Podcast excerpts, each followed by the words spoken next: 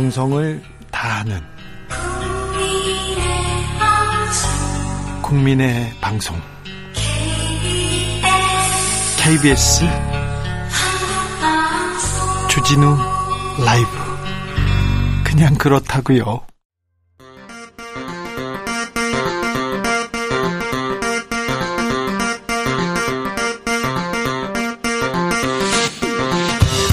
주진우 라이브.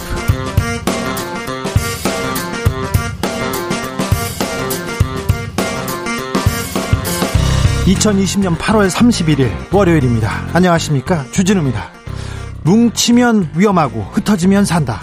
정은경 질병관리본부장이 거듭 강조했는데요, 수도권이 사회적 거리두기를 2.5단계로 강화한 뒤 주말 확진자 수는 주춤하고 있습니다. 사회적 거리두기 효과가 나타나고 있는 걸까요? 주스에서 살펴보겠습니다. 딱 작년 이맘때였습니다. 조국 전 법무부 장관 임명을 두고 검찰 수사와 언론에 무차별 폭격 같은 일이 벌어졌습니다. 이른바 조국 대전이었는데 1년이 지나고 최근에 조국 백서 그리고 조국 흑서가 나란히 출간됐습니다. 같은 상황을 보는 다른 해석, 흥미롭습니다. 조국 백서와 흑서, 지필진과 함께 짚어보겠습니다. 이낙연 더불어민주당 신임 대표가 오늘 당대표로서 공식 임무를 시작했습니다. 코로나 전쟁에서 반드시 승리하겠다고 했습니다. 김종인 미래통합당 비대위원장과 통화해서 통합당 쇄신을 돕겠다고도 했는데요, 둘은 내일 만나기로 했습니다. 내일부터 9월 정기국회가 시작되는데요, 당대표 선거에서 1등과 아슬아슬하지 않게 3등 졌지만 잘 싸운 우리 주민센터장 박주민 의원과 함께 이야기 나눠보겠습니다. 나비처럼 날아 벌처럼 쏜다. 여기는 주진우 라이브입니다.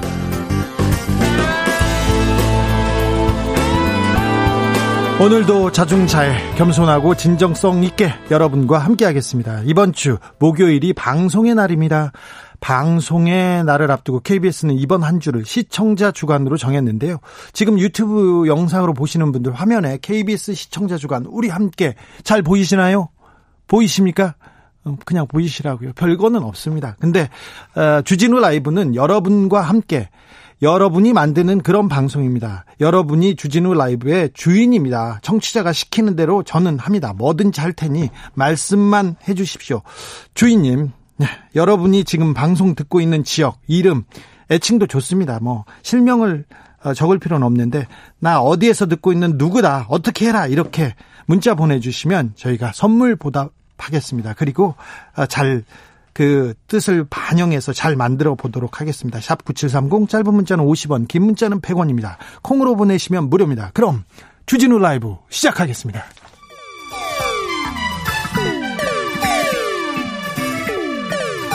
(3805님) 그 언젠가 나를 위해 시사를 던져주던 단발머리 주진우 라이브? 왜 이런 거 저 시키는 거?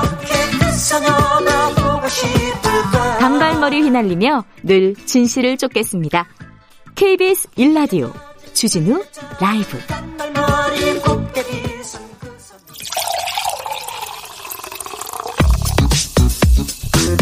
진짜 중요한 뉴스만 쭉 뽑아냈습니다. 주 라이브가 뽑은 오늘의 뉴스 주스.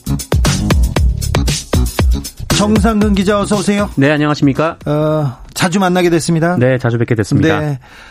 주요 뉴스, 오늘 놓치면 안 되는 뉴스, 꼭 알아야 되는 뉴스만, 네, 쭉쭉 잘 뽑아서, 네, 잘 부탁드리겠습니다. 최선을 다하겠습니다. 코로나 현황부터 좀 짚어볼까요? 네, 일단 오늘 0시 기준 확진자 현황을 보면 모두 248명입니다. 200명대입니다. 네, 지난 토요일에 323명이었고 또 일요일에 299명이었으니까 네, 뭐 추세적으로는 줄어드는 것 같은 모양새이긴 하지만 보통 월요일에는 신규 확진자 수가 좀 적게, 네, 나오는 편이긴 합니다. 주말에는 약간 검사를 조금 한답니다. 네, 네. 그래서 줄여서 하는 건 아니고요, 그 인력이 좀 제한돼 있어서요. 그렇습니다. 뭐 그렇게 되면 좀 더 지켜봐야 되는 상황이고요. 예, 어쨌든 오늘까지 포함해서 이게 지난 주말까지 예, 신규 확진자가 모두 870명이 나왔고 이 중에 국내 발생 신규 확진자는 829명이 나왔습니다. 수도권에서만이 나왔죠? 네, 서울 329명, 경기도 256명, 인천 45명이고요. 전국으로도 퍼졌어요? 네, 대구 확진자가 많아서 총 39명, 경북 5명, 그리고 부울경으로 가보면 부산 15명, 울산 8명, 경남 20명, 충청권으로 가보면 대전 16명, 세종 2명, 충남 22명, 충북 11명, 그리고 호남에서는 광주가 25명, 전남이 22명, 전북이 1명 나왔고요. 제주도는 8명이 나왔습니다. 이제 전국에서 어디에서 코로나 확진자가 나와도 이상하지 않습니다. 지금 네. 코로나가 죄송한 얘기이지만 여러분 곁에 와 있다고도 볼 수 있어요. 그러니까 각별히 네네. 조심해야 됩니다. 그렇습니다. 누적 확진자가 아마 내일 2만 명이 넘을 것으로 보이고요. 네. 누적 사망자는 현재까지 324명입니다. 사랑제일교회발 확진자는 1,000명을 넘었습니다. 네, 현재까지 총 1,056명입니다. 어제 21명이 추가가 됐는데요. 사랑제일교회로 인한 N차 감염도 총 25개소에서 159명이 나왔습니다. 광화문발은요? 네, 총 30명이 추가돼서 399명이 됐고요. N차 감염은 11개소에서 120명이 나왔습니다. 그런데 문제는 사랑제일교회 그리고 광화문 집회 다녀오신 분들이 검사를 안 받고 피하는 분들이 아직도 많다고 합니다. 전화를 꺼놓은 사람도 있고요. 네, 맞습니다. 안 갔다고 계속 지금 나는 안 갔다 이렇게 거짓말을 하다가 네. 온 가족이 확진된 경우도 있었어요. 맞습니다. 이 정확한 인원을 파악하는 것이 좀 쉽지가 않은 상황이고 네. 또 문제는 이분들이 지역사회로 가서 지금 지역 감염이 주로 이 광화문 집회발로 이어지고 있다라는 겁니다. 예. 제가 아까 그 대구에서 좀 확진자가 많이 나왔다 말씀드렸는데 네, 대구에서 확 늘었네요. 네, 이 대구에서는 한 교회에서 지금 그 집단 예배가 있었는데 네. 여기 교회에 다니는 한 100명의 신도가 있습니다. 근데 이 중에 30여 명 이상이 확진 판정을 받았고 이 중에 22명이 광화문 집회에 다녀온 분들이라고 합니다. 네. 어쨌든 이게 대구에서도 많이 확진이 되고 있고요. 그리고 대구뿐만 아니라 이 서울 영등포구 권능교회에서도 확진자가 12명이 더 나와서 총 29명, 그리고 동작구 서울 신학교도 총 31명의 확진자가 나왔습니다. 네. 교회 중심으로 계속 확진자가 이어지고 있고 그리고 마포군에 이 군과 관련된 사무실이 있는데 여기도 확진자가 나와서 모두 8명이 나왔고요. 또 부산 연제구 오피스텔에서 소규모 모임이 있었는데 여기서도 8명이 확진 판정을 받았습니다. 이 오피스텔이 이 투자 관련 스터디 모임 같은 것이라고 하더라고요. 예. 그리고 이 제주도의 그 루프탑 정원 게스트하우스에서 파티가 있었는데 네. 이 게스트하우스 사장이 이 서울에 왔다 간 후에 처음 확진 판정을 받았고 이후 게스트하우스에 묵었던 사람들까지 확진자가 쏟아지고 있는 상황입니다. 네. 지금이라도 좀 이상이 있거나 광화문에 나갔다 오신 분들은 빨리 검사를 받으셔야 됩니다. 검사를 받지 않고 숨겼다가 이웃에게 전파하거나 또 다른 문제가 생겼을 때는요. 구상권 청구합니다. 정부에서 방역 비용 청구하게 돼 있습니다. 그러다가 정말 재산 가산 탕진할 수도 있으니까 네. 이걸 각별하게 좀 조심해 주셔야 되고요. 그렇습니다. 본인을 위해서도 그렇지만 이웃을 위해서 우리 모두를 위해서 조금 이런 부분에 대해서는 좀 경각심을 가지셔야 됩니다. 마스크를 거의 다 잘 써요. 지금은 네. 이제 마스크 쓰고 다닙니다. 이제 마스크가 생필품이 된 지 오래됐는데 아직도 마스크 안 쓰거나 잘못 쓴 사례들도 있어요. 그런데 네. 마스크 잘못 써도 처벌한다면서요? 네, 맞습니다. 이른바 턱스크라고 하죠. 이 턱에 걸치는 마스크 착용법을 얘기를 한 거고 네. 그리고 코스크, 이 코만 내놓는 또 마스크 착용법 모두 마스크 착용을 잘못하는 방법입니다. 코만 내놓는 방법이요? 네, 그것도 안 됩니다. 그것도 안 됩니까? 네네. 네. 안 되는데 서울시가 이미 이전에 실내외에서 마스크 착용을 의무화했기 때문에 이 턱스크 그리고 코스크도 이 마스크 미착용으로 규정을 하고 단속에 나서기로 했습니다. 단속은 이번 주에 이어지지만 아직은 적발돼도 과태료를 물진 않습니다. 언제부터 과태료 물어요? 네, 10월 12일까지 계도 기간이기 때문에 10월 13일부터 이 과태료가 적용이 되고요. 어길 시에 10만 원 이하의 과태료가 부과가 됩니다.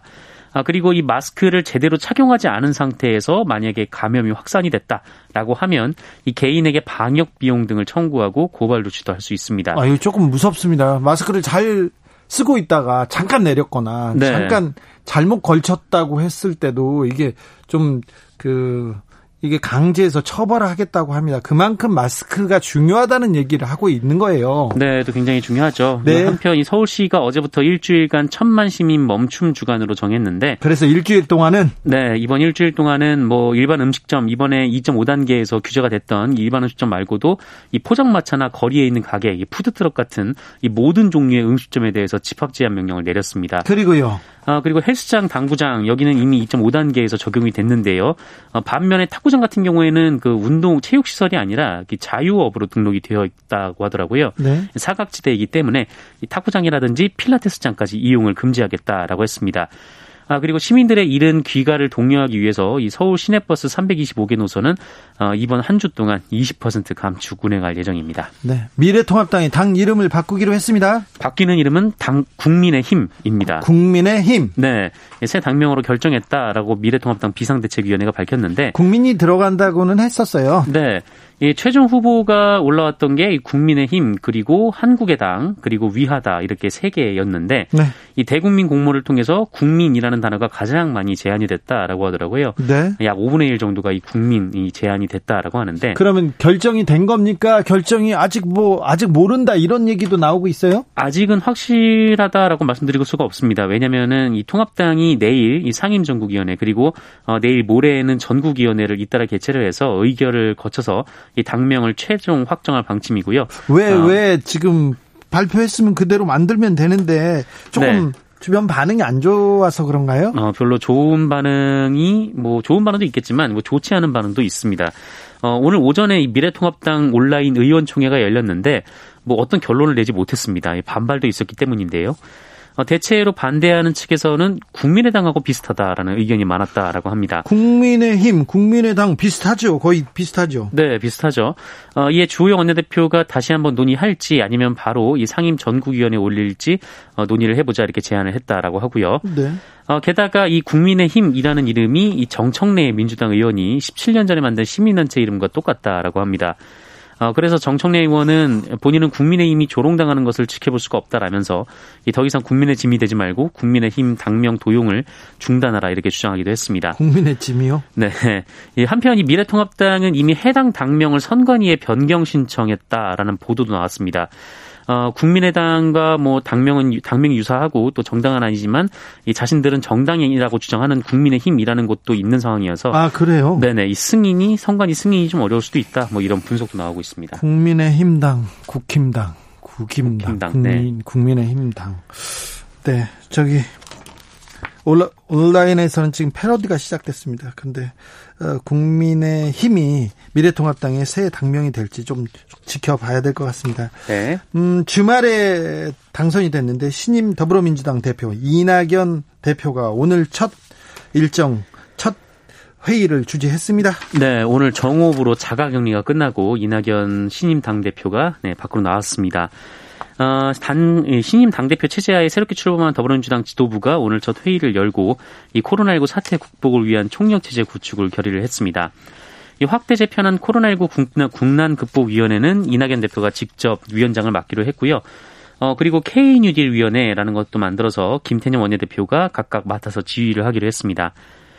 이낙연 대표는 이날 회의에서 상황이 매우 위중하고 또 위기라는 말로도 부족할 정도로 절박하다라면서 국민들이 우리를 주목하고 있다라고 얘기를 하기도 했습니다. 이낙연의 민주당이 이제 첫 발을 뗐습니다. 어떻게 될 건지는 잠시 후에 주민센터에서 박주민 의원한테 물어보겠습니다. 네. 청와대에서 오늘 일부 인사 교체했습니다. 네, 교체가 있었는데 이 청와대 내 비서관급 이상 참모 중에 유일한 다주택자였던 여현호 국정홍보 비서관이 오늘 전격 교체가 됐습니다. 집을 안 팔았어요, 결국은 이분은? 그렇습니다. 이 과천에 분양권이 하나 있었고, 그리고 마포에 아파트가 있었는데 이 분양권은 이 전매 제한이 걸려가지고 분양권을 팔 수가 없는 상황이었고요. 그래서 마포에 아파트를 팔려고 했지만 매각이 여의치 않았던 것으로 알려졌습니다. 아무튼 여현호 비서관이 그만뒀죠? 네, 그만둠으로써 현재 청와대에는 다주택자가 없는 상황입니다. 네, 집이 두 채여서 이렇게 교체가 된 거는 아닌 것으로 보고 있습니다. 제가 취재한 바로는 청와대에서 여현호 비서관에 대한 교체는 여러 번 좀 생각이 있었어요. 그래서 이번 기회에 같이 교체한 것으로 보입니다. 네, 이에 따라 신임 국정홍보 비서관으로는 윤재관 청와대 부대변인이 임명됐습니다. 이분은 청와대에서 일하시던 행정관이었고요. 부대변인이었죠. 네. 그리고 정무비서관에는 배재정 전 의원, 그리고 청년비서관에 김광진 청와대 정무비서관. 자리 옮겼네요. 네, 기후환경비서관에 박진섭 전 서울에너지공사 사장, 안보전략비서관에 장용석 국가안보전략연구원 연구위원, 그리고 평화기획비서관에 노규덕 청와대 안보전략비서관이 각각 내정됐습니다. 비서관 인사가 있었습니다. 비서관들이 네네. 지금 일을 가장 많이 해줘야 되는 분들인데 열심히 좀 국민들을 생각해서 열심히 좀 해줬으면 합니다. 주말 내내 이거 걱정거리였어요. 전공의 전임의들의 진료 거부, 파업이라고 볼 수도 있고 뭐 환자를 떠났는데 병원을 떠나 있는데 어찌 실마리가 보이는 듯 하는데 아직도 풀리지 않고 있습니다. 정부와 전공의 협의회가 내일 간담회를 갖기로는 했네요. 네, 뭐 좀처럼 이 문제가 해결되지 않고 있는데 일단 이 대한 전공의 협의회는 현재 무기한 집단 휴진을 하고 있는 상황입니다. 토요일에 끝날 뻔했어요. 네, 이 토요일에 투표를 했습니다. 투표를 해서 계속 집단 휴진을 할지 말지 이것을 결정하기로 했는데 한다라는 의견이 과반을 넘지 못했습니다. 네. 이렇게 되면 이제 안 한다라고 결론이 내야 되는데 그런데 다시 투표를 해서 파업을 계속하기로 결정을 한 상황입니다. 아니, 투표를 했는데 결론이 났어요. 파업을 하지 않는다. 네. 그런데 다시 투표를 하자는 거 아니에요. 네. 그래서 원하는 결과를 얻겠다고 하면서 지금 다시 파업을 하는 걸로 결정한 거예요. 이 전공의 협의회 같은 경우에는 파업을 한다라는 의견도 과반수에 미치지 못했지만 파업을 안 한다라는 의견도 과반수에 미치지 못했기 때문이다. 이렇게 얘기를 하고 있습니다만 뭐 뒷말이 계속 나오고 있는 상황입니다. 네.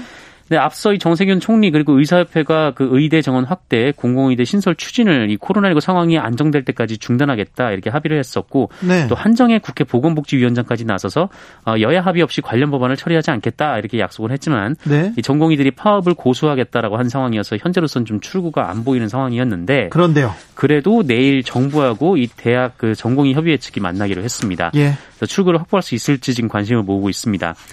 하지만 이 대전협은 이 정부의 의대 정원 증원 등 4대 의료 정책을 아예 철회를 할 것을 요구하고 있고요.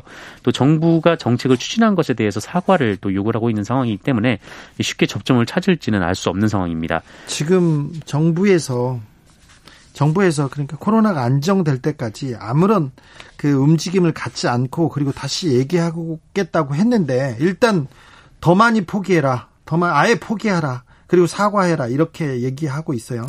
네, 뭐 어쨌든 이 대전협의 박지현 회장은 우리의 요구사항은 변함이 없다라고 밝히기도 했는데 또 한편 오늘 이 서울대병원 전공의 협의회에 따르면 오늘 오전 11시 기준으로 이 서울대병원의 전공의 953명 중 93.9% 그리고 전임의 281명 중 87.9%가 업무 중단 및 사직서 제출에 참여했다라고 밝혔습니다. 사표요? 네, 사직서를 실제로 제출을 했다라는 건데 문재인 대통령은 오늘 수석보좌관 회의에서 대전협을 향해서 이 하루속히 업무에 복귀해서 환자들을 돌보고 국민의 불안을 종식시키는 의료계의 대승적 결단을 촉구하고 기대한다라고 밝혔습니다.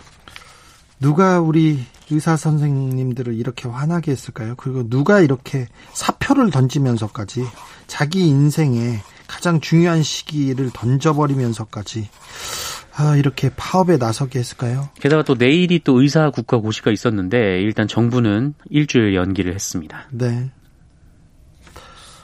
왜 지금 가장 의사가 필요할 때 가장 의사들의 가치에 대해서 국민들이 인정하고 존경하고 있을 때 왜 이때 의사들이 지금 의사 가운을 던져버리고 환자 곁에서 떠나야 되는지 이해 못하는 국민들이 너무 많다는 것도 조금 헤아려 주셨으면 합니다.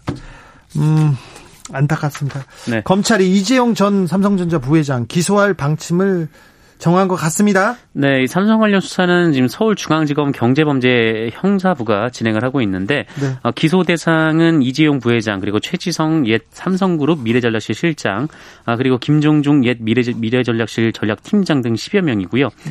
혐의는 자본시장법 위반, 외부감사법 위반 그리고 업무상 배임 등이 적용될 것으로 보입니다. 특히 검찰은 계열사의 경영을 실질적으로 좌우하는 이재용 부회장이 자신에게 유리한 방향의 승계 작업을 위해서 이 계열사인 삼성물산 그리고 그 주주들에게 손해를 입히는 이 합병을 졸속으로 추진한 것을 보고 지난 6월 4일 영장 청구 당시에 포함되지 않았던 업무상 배임 혐의를 적용한 것으로 알려졌습니다. 이재용 부회장이 이득을 보고 삼성과 그리고 주주들은 손해를 봤습니다. 네, 그렇습니다. 뭐 한겨레에 따르면 이 기소 문제는 뭐 윤석열 검찰총장 그리고 이성윤 서울중앙지검장 그리고 수사팀 모두 의견이 일치했다라고 하고요. 구속영장 청구할 때도 일치했습니다. 네, 그렇습니다. 그리고 지난 6월 26일 이 대검찰청 수사심의위원회가 그 이재용 부회장 불기소 및 수사 중단 권고를 내린 뒤 두 달 동안 적용 혐의 그리고 법리 등을 신중하게 재검토했다라고 합니다.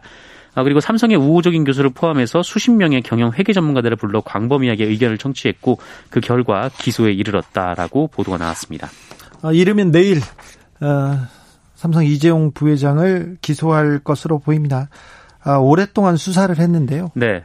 오랫동안 수사를 했는데 이 정도의 큰 화이트 칼라 범죄, 그러니까 금융 범죄가를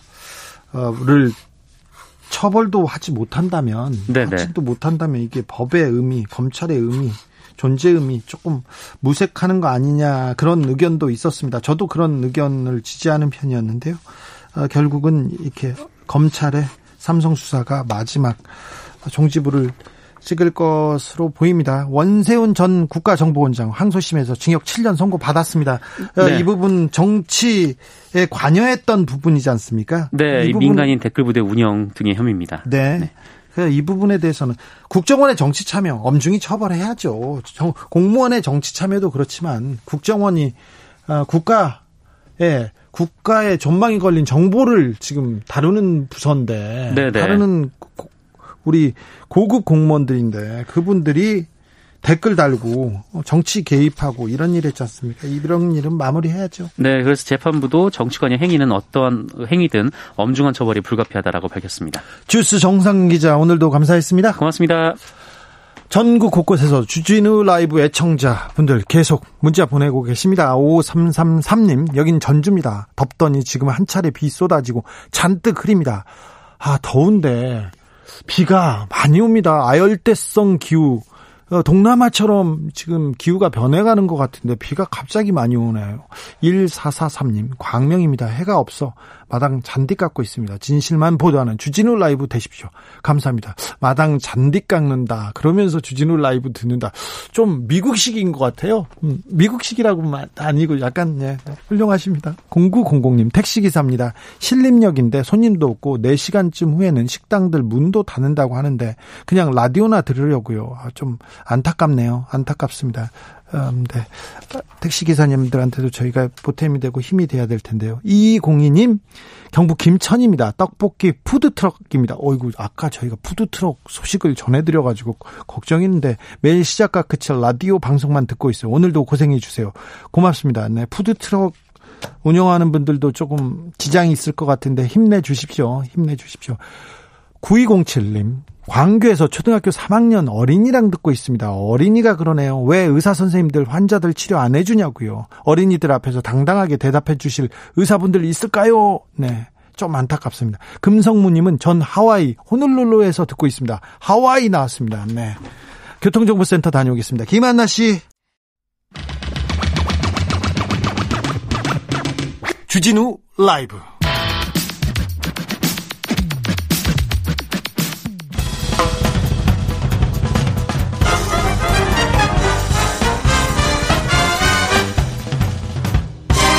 훅 인터뷰. 모두를 위한, 모두를 향한, 모두의 궁금증 훅 인터뷰. 작년 이맘때였습니다. 조국 전 장관 임명을 두고 정말 많은 일들이 벌어졌습니다. 그때 상처 크다는 사람들이 있습니다. 많습니다. 그때 우리는 그 일들을 조국 대전, 조국 사태라고 불렸는데요. 최근에 이 문제를 정반대 시각으로 접근한 두 책이 나왔습니다. 거의 동시에 나왔는데 그 책의 지필진 나란히 만나보겠습니다. 먼저 조국 흑서, 한 번도 경험해보지 못한 나라의 공동지필자, 서민 당국대의대 기생충학 교실 교수님 모셨습니다. 안녕하세요. 네, 안녕하십니까. 서민입니다. 네. 주 기자님 뵙게 돼서 반갑습니다. 저희가 사실 닮았다고 항상 그렇게 생각하고 있었는데 이렇게 만나니까 정말 저보다 좀 잘생긴 것 같아요. 네. 교수님이 어디서 주장하고 다니셨잖아요. 네, 그렇습니다. 자, 이 책을 집필하신 이유가 뭔가요? 제일 큰 이유는 분노죠, 분노. 그러니까 이 정부에 대해서 우리는 모두 기대를 한 사람들인데, 네. 근데 이제 뭐 정치, 경제, 외교 다 뭐 작살났어요. 근데 그 마지막까지 그래도 우리가 믿었던 거는 그래도 박근혜, 이명박에 비해서는 도덕적이다. 요거 하나였는데, 네. 이 조국 사태가 이제 시작되면서 이 도덕마저 이제 무너진 걸 보고, 아, 이 정부에는 기대할 게 없구나 그랬는데 그 다음에도 계속 폭주를 하는 거에 대해서 이제 저희가 좀 아, 이건 아니다 싶어서 누군가 목소리를 좀 내야겠다 싶어서 이제 이 책을 내게 됐는데요. 네. 그러니까 저희가 이 책을 낼 때 이제 한 가지 그 전제 조건이 뭐였냐면, 그러니까 조국 백서가 이제 이 책에 물론 모티브가 되긴 했지만, 그러니까 조국 백서는 사실 그 뭐 조국 장관을 약간 옹호하는 거지 않습니까? 근데 그러니까 그 조국 장관의 죄가 없다는 거를 계속 밝히는 건데, 그러니까 그렇다면 저희는 뭐 조국 장관이 죄가 있다고 계속 밝히는 거, 이런 건 의미가 없다고 생각했고요. 네. 그래서 이제 민주주의란 무엇이며 이 정부가 민주주의에 대해서 뭐 어떤 얼마나 벗어났는지, 그래서 이제 시민들한테, 그러니까 이걸 읽는 독자들한테 그 민주주의에 대한 그런 바른 생각을 갖게 해주고 미래에 좀 좋은 나라를 만들자, 이렇게 좀 만들자는 게 저희 생각이었습니다. 뭐 이 정권에 대한 애정이 있었는데 조국 사태 때문에, 네. 그 작은 애정마저 깨졌다, 그 분노 때문이라고 말씀하시는 것 같은데, 네. 자, 교수님, 네. 조국 사태의 본질이 뭐라고 보십니까? 그러니까 조국 사태의 본질은요, 그러니까 그 전까지, 그러니까 다른 정권과 다른 정권의 공직자들은 다 이렇게 윤리적인 문제로 다 이제 그 아웃이 됐어요. 근데 이제 조국 장관 같은 경우는 이상하게 그 윤리적으로 좀 여러 가지 어려운 점이 있었는데 불구하고 그거가 다 그냥 아무것도 아닌 게 되고, 법적인 문제, 그러니까 그 당시 그 문재인 대통령 지지자들이 제일 많이 한 게 뭐였냐면, 그래서 뭐 재판 결과 나왔어, 뭐 유죄 확정된 거 있어, 이런 식으로 이제 계속 얘기를 했단 말이죠. 그래서 이제 저희는 생각하기에는 그러니까 사실 공직자에게 윤리적인 문제가 굉장히 중요한데, 얘네들은 이런 것도 그냥 무시하고 자기 편이라고 무조건 옹호하는구나 생각을 했고, 그리고 이제 그래서 이제 제가 조국 장관이 대체 무슨 죄를 지었는가를 좀 이렇게 조사를 해봤더니, 네, 조국 장관이 무슨 죄를 졌습니까? 그러니까 사실 표창장 그거는, 네. 그러니까 사실 그렇게 큰 죄는 아니에요. 근데 그 큰 죄는 아니지만 그것조차도 이렇게 인정을 안 하고 있단 말이죠. 지금까지도 사실 표창장에 대해서는 뭐 공판에서 지금 굉장히 불리하게 진행이 되고 있는데, 여전히 아직까지 그냥, 그러니까 저는 표창장 같은 거 그냥 미안하다라고 그냥 하면은 저는 얼마든지 넘어갈 수 있는데 그것조차 인정을 안 하고, 두 번째는 이제 사모펀드가 있죠. 사실 이제 이 책의 하이라이트가 사모펀드예요. 사모펀드요. 네. 네, 그러니까 이 책이 7장으로 되어 있는데 2장이 사모펀드 내용이고요. 네. 그러니까 사모펀드를 굳이 이렇게 장황하게 얘기한 이유는 뭐냐면, 사람들이 사모펀드에 대해서 잘 몰라서 비판을 못하는 거죠. 그러니까 사모펀드의 본질을 알면 이 조국 장관이 어떤 잘못을 했는지를 좀 알 수 있을 텐데, 그러니까 모르니까 비판을 못하는 거예요. 자, 사모펀드의 본질이 뭡니까? 그러니까 조국 사모펀드의 본질은, 그러니까 사모펀드라는 게 고위 공직자가 사모펀드를 이용해서 얼마든지 나쁜 짓을 할 수 있어요. 실제로 그런 시도가 있었습니다. 사실 그 서울시 그 지하철 와이파이 사건, 와이파이랑 2차 전지 사업 같은 거를 보면은, 그러니까 이게 만약에 이 사모펀드가 그러니까 의도대로 됐으면 굉장히 많은 돈을 벌고 이제 더 이상 이제 뭐 물러날 수밖에 없게 될 뻔했는데, 그 두 개가 그렇게 수익이 신통치가 않았어요. 그러니까 실패한 그 미수죠, 미수 사건이지. 네. 그 조국 펀드는 분명히 잘못됐다 이거죠. 네, 수익을 못 냈을 뿐이 잘못됐다고요? 네, 맞습니다. 그래서. 근데 지난 6월 말에 조범동, 네. 씨 재판이 있었잖아요. 네네. 근데 그때 조범동 씨 이 펀드는 정경심 교수하고 공모를 안 했다, 권력 유착 의혹 없다고 이렇게 판결이 났는데요. 그러니까 그 판결문을 보면은, 네. 그게 이제 권력형 유착이 없었다. 그러니까 조국, 네. 장관의 민정수석이라는 지위를 이용하지 않았다는 것이고,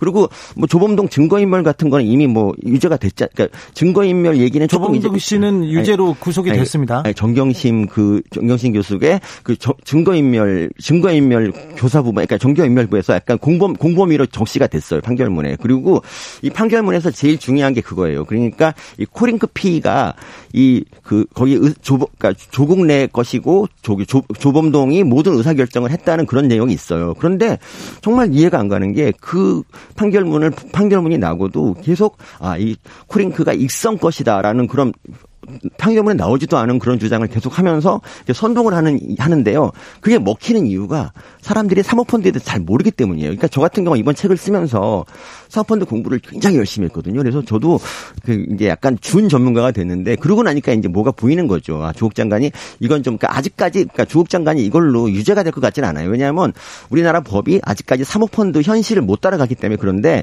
그렇다고 하더라도 이건 윤리적으로 문제가 있다 생각합니다. 조국 펀드 부분은 권력유착, 정경유착은 없어 보이는데 그래도 문제가 있다고 보시는 거죠? 아, 예, 아까 실제로 그리고 이제 이건 조범동 재판이 끝났을 뿐이고요. 이제 뭐 정경심 재판에서 판사가 달라지면 또 어떤 판결을 나올지 모르죠. 네. 아무튼 사모펀드에 대해서는 관련이 없다고 했는데 조국 백서는 혹시 보셨어요? 제가 또 열심히 읽었습니다. 혹시 인터뷰에 나올까 봐. 네. 네. 어떻게 평가하세요? 그러니까 조금 아쉬운 점이 뭐냐면 이 조국 백서 그러니까 원래 이제 조국 백서가 이제 조국 장관의 그 무죄를 계속 이제 주장을 하는 거잖아요.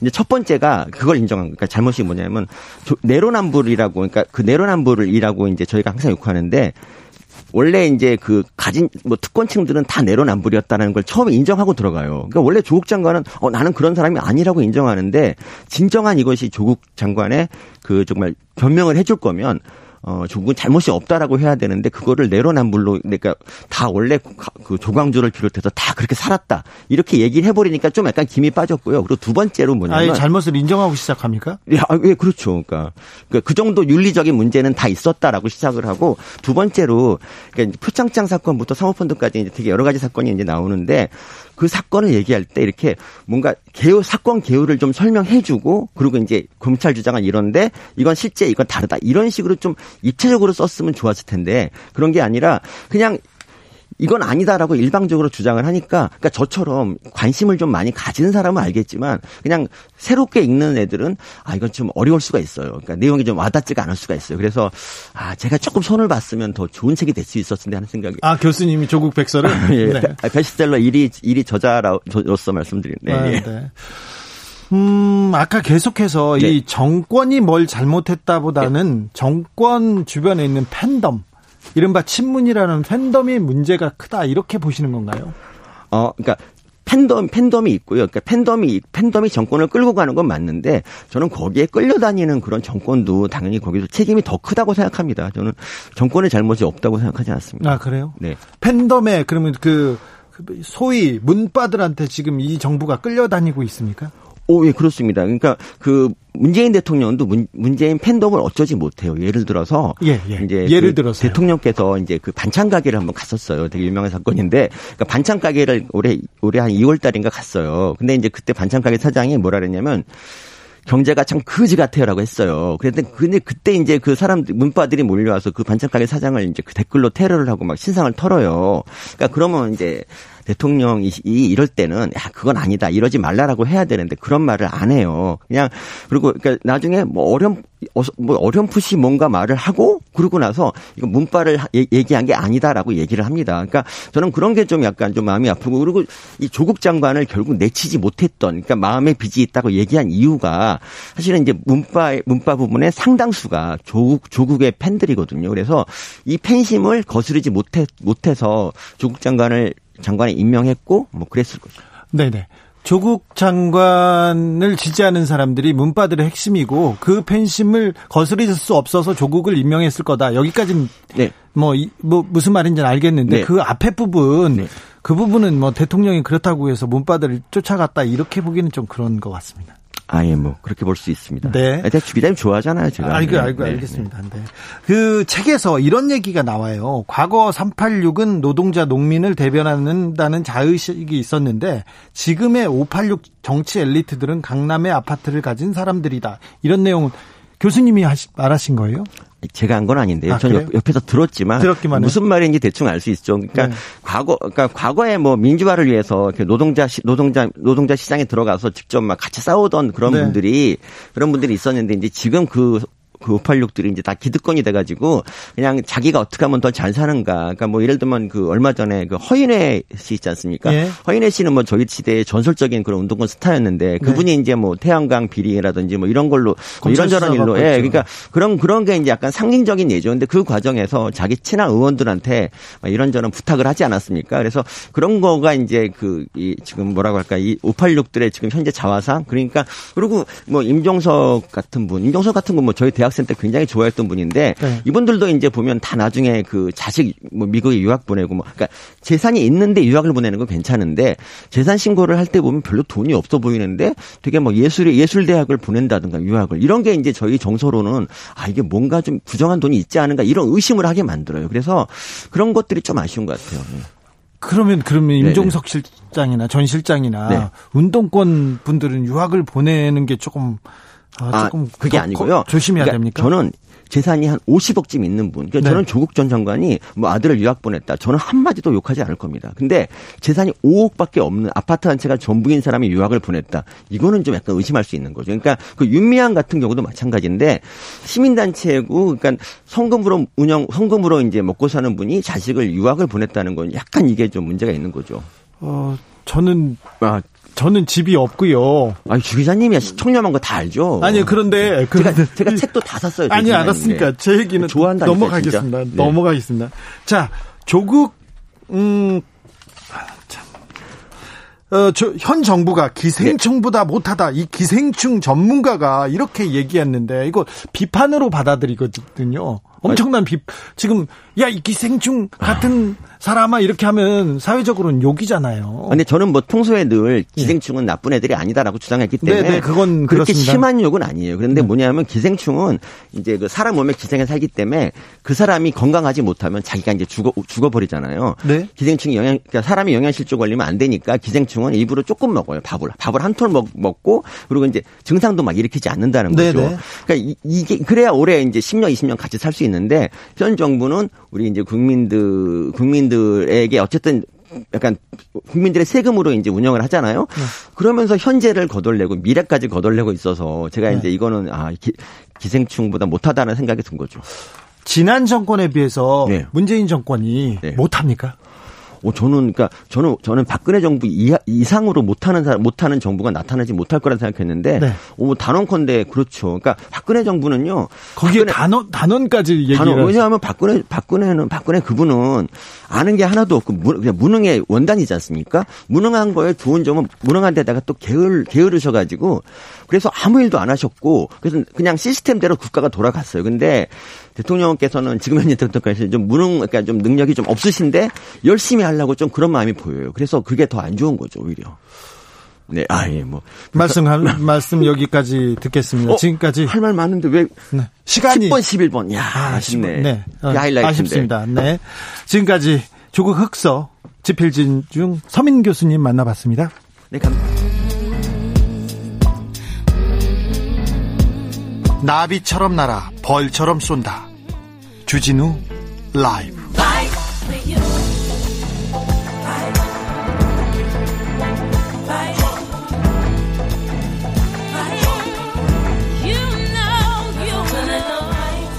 조국 극서 이야기 들어봤습니다. 이번에는 조국 백서 어떤 내용을 담고 있을까요? 조국 백서 추진위원회 집행위원장 최민희 전 의원 연결했습니다. 안녕하세요. 안녕하세요. 그 전 서민 교수 이야기 들으셨습니까? 뒷부분 조금 들었습니다. 어떤 생각 드셨어요? 그냥 하고 싶은 말 잘 하시는구나 이런 네. 생각 들었습니다. 네. 박근혜 정부보다 못하단 말을 얘기를 해가지고요. 많은 저 청취자분들이 놀라고 계십니다. 그러니까 그 기생충 연구를 하시다 보니 시야가 그렇게 협회해진 것이 아닐까 조금 걱정이 됐습니다. 네. 조국 백서 검찰개혁과 촛불시민 이 책을 집필하게 네. 된 이유가 뭔가요? 2019년 8월 9일부터 12월 31일까지 대한민국이 너무 혼란스러웠습니다. 아유, 네네. 엄청났죠. 네, 그 혼란을 바라보는 국민적 기준을 마련할 필요가 있겠다 싶었고요. 네. 과연 2019년 그 가을과 겨울의 혼란이 무엇 때문이었냐를 밝히고 싶었고 그것은 60년 만에 문재인 정부가 시도한 검찰개혁과 그 검찰개혁에 반대하는 검찰 플러스 각종 기득권의 저항이다라는 것을 알리고 싶었습니다. 네. 조국 사태의 본질 어떻게 보고 계십니까? 우선 질문을 하나 드리자면 네. 만약에 조국 전 장관이 법무부 장관이 되지 않았더라도 조국 장관 가족 전체에 대한 검찰의 무차별한 수사가 이루어졌을까 묻고 싶습니다. 그렇지는 않았겠죠. 또, 네. 그리고 또 하나 조국 전 장관이 장관이 됐어도 이전에 그랬듯이 장관된 다음에 검찰 개혁을 포기했더라도 이런 전방위적인 조국 장관에 대한 수사가 있었을까 묻고 싶습니다. 그래서 결국은 검찰 개혁을 제대로 하려는 조국 전 장관에 대한 개혁적인 법무부 장관에 대한 검찰의 길들이기 과정이었다 이렇게 생각하고 그리고 검찰 개혁은 국민 70% 이상이 늘 찬성하는 예. 개혁 과제였기 때문에 네. 조국 전 장관이 검찰 개혁한다고 비난해봐야 효과가 없습니다.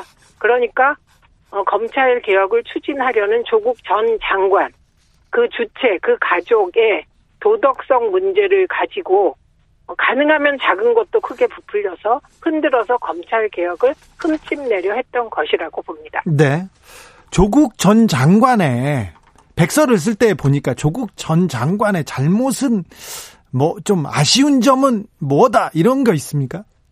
저는 애초 조국 전 장관이 대한민국의 초엘리트라고 생각하고 있었습니다. 예. 그리고 초엘리트로서 그 초엘리트만의 인간관계가 형성되어 있었을 테고 그 자식들은 굳이 불법이나 탈법이나 편법이 아니더라도 그 초엘리트들 사이에 어떤 그 인간관계, 그 아이들이 어렸을 때부터 맺은 그 인간관계, 그래서 한영외교에서 맺은 인간관계 등으로 그런 일반 서민이 갖지 못한 어떤 관계들 속에서 뭔가 그게 불법적이진 않지만 특혜 같은 어떤 특혜 이런 것이 있을 수 있겠다. 네. 뭐 그런 생각은 했습니다. 네. 이게 근데 큰 불법은 아니라고 보시는 거죠?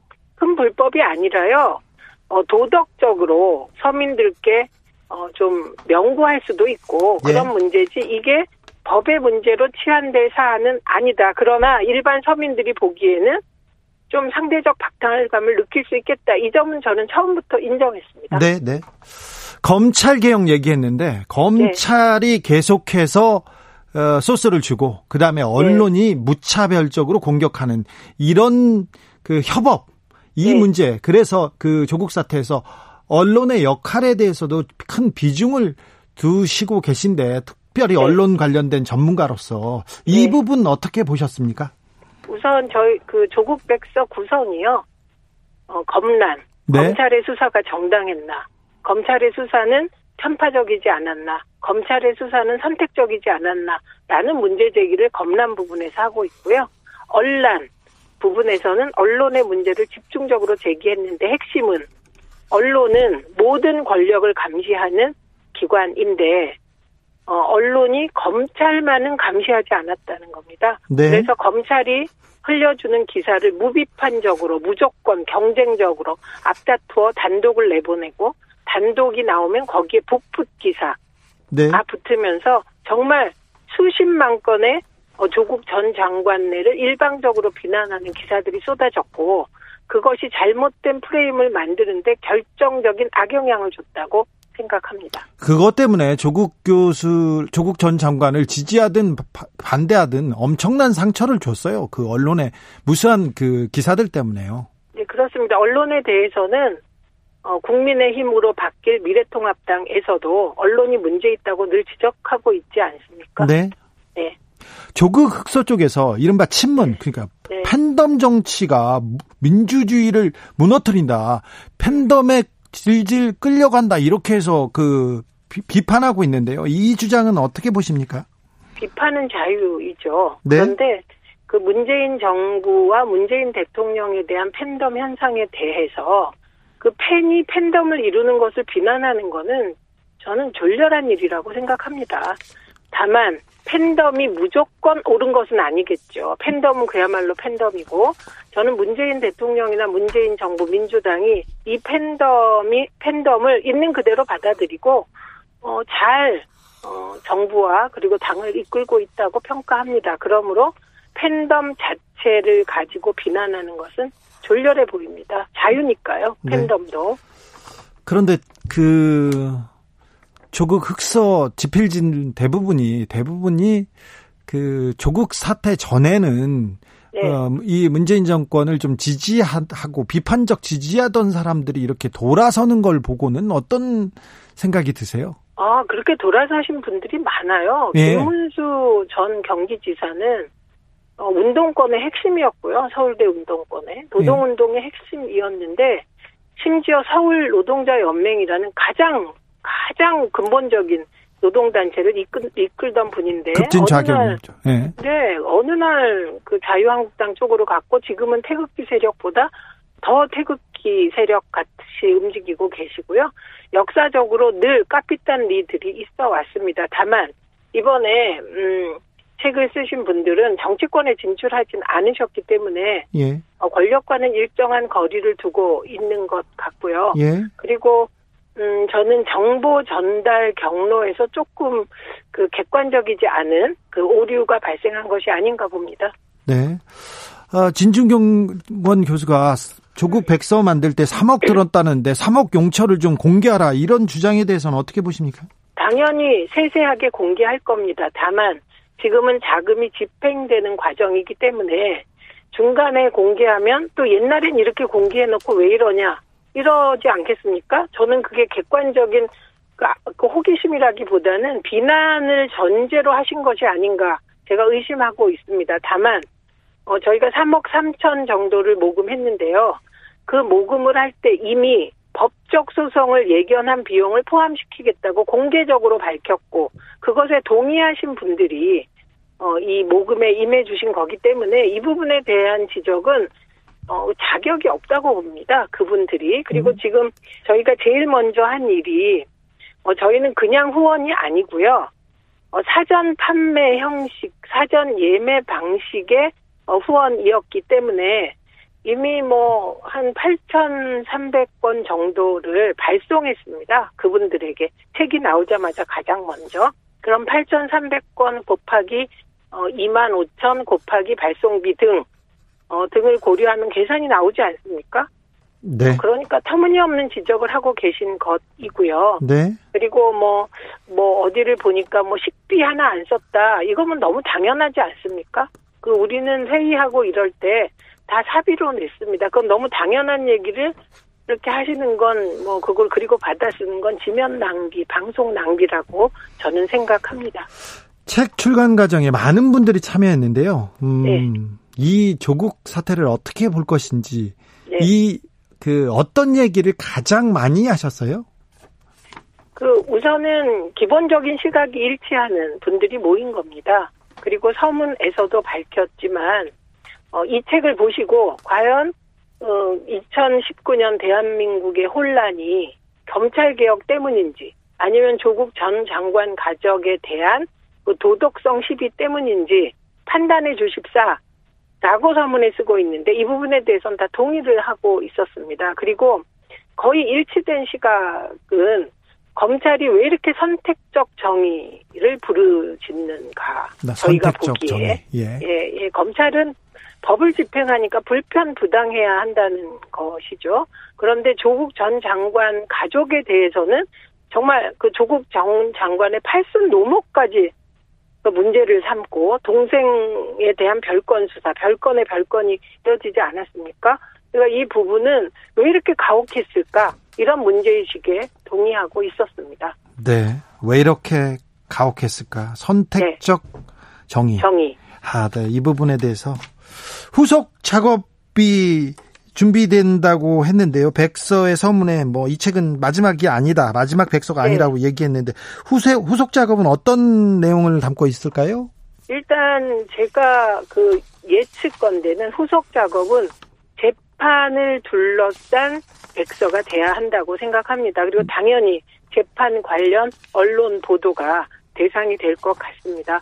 네. 그런데 그 작업은 아무래도 율사 출신 중에 이 책을 기획하고 편집하고 진행할 수 있는 분들이 모여서 하고 그다음에 언론 부분을 담당했던 말하자면 유명하진 않지만 진솔하게 조국 2019년 가을 겨울 사태를 추적해온 박지훈, 고일석 뭐 그 두 분이 언론 쪽은 계속 하게 되지 않을까 싶습니다만 저는 1기 집행위원장으로서 너무나 진을 뺐으므로 네 그냥 그 작업은 지켜보는 그런 역할을 하도록 하겠습니다. 다른 작업도 워낙 많이 하셔가지고 워낙 일이 많으셔가지고 여기까지 듣겠습니다. 지금까지 최민희 전 의원이었습니다. 감사합니다.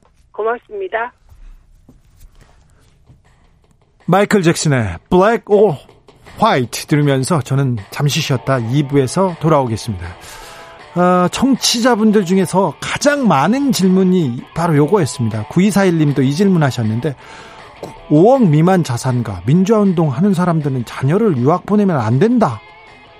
저런 마인드는 어떻게 주입된 논리인가요? 저게 논리일까요? 이런 질문이 가장 많았습니다.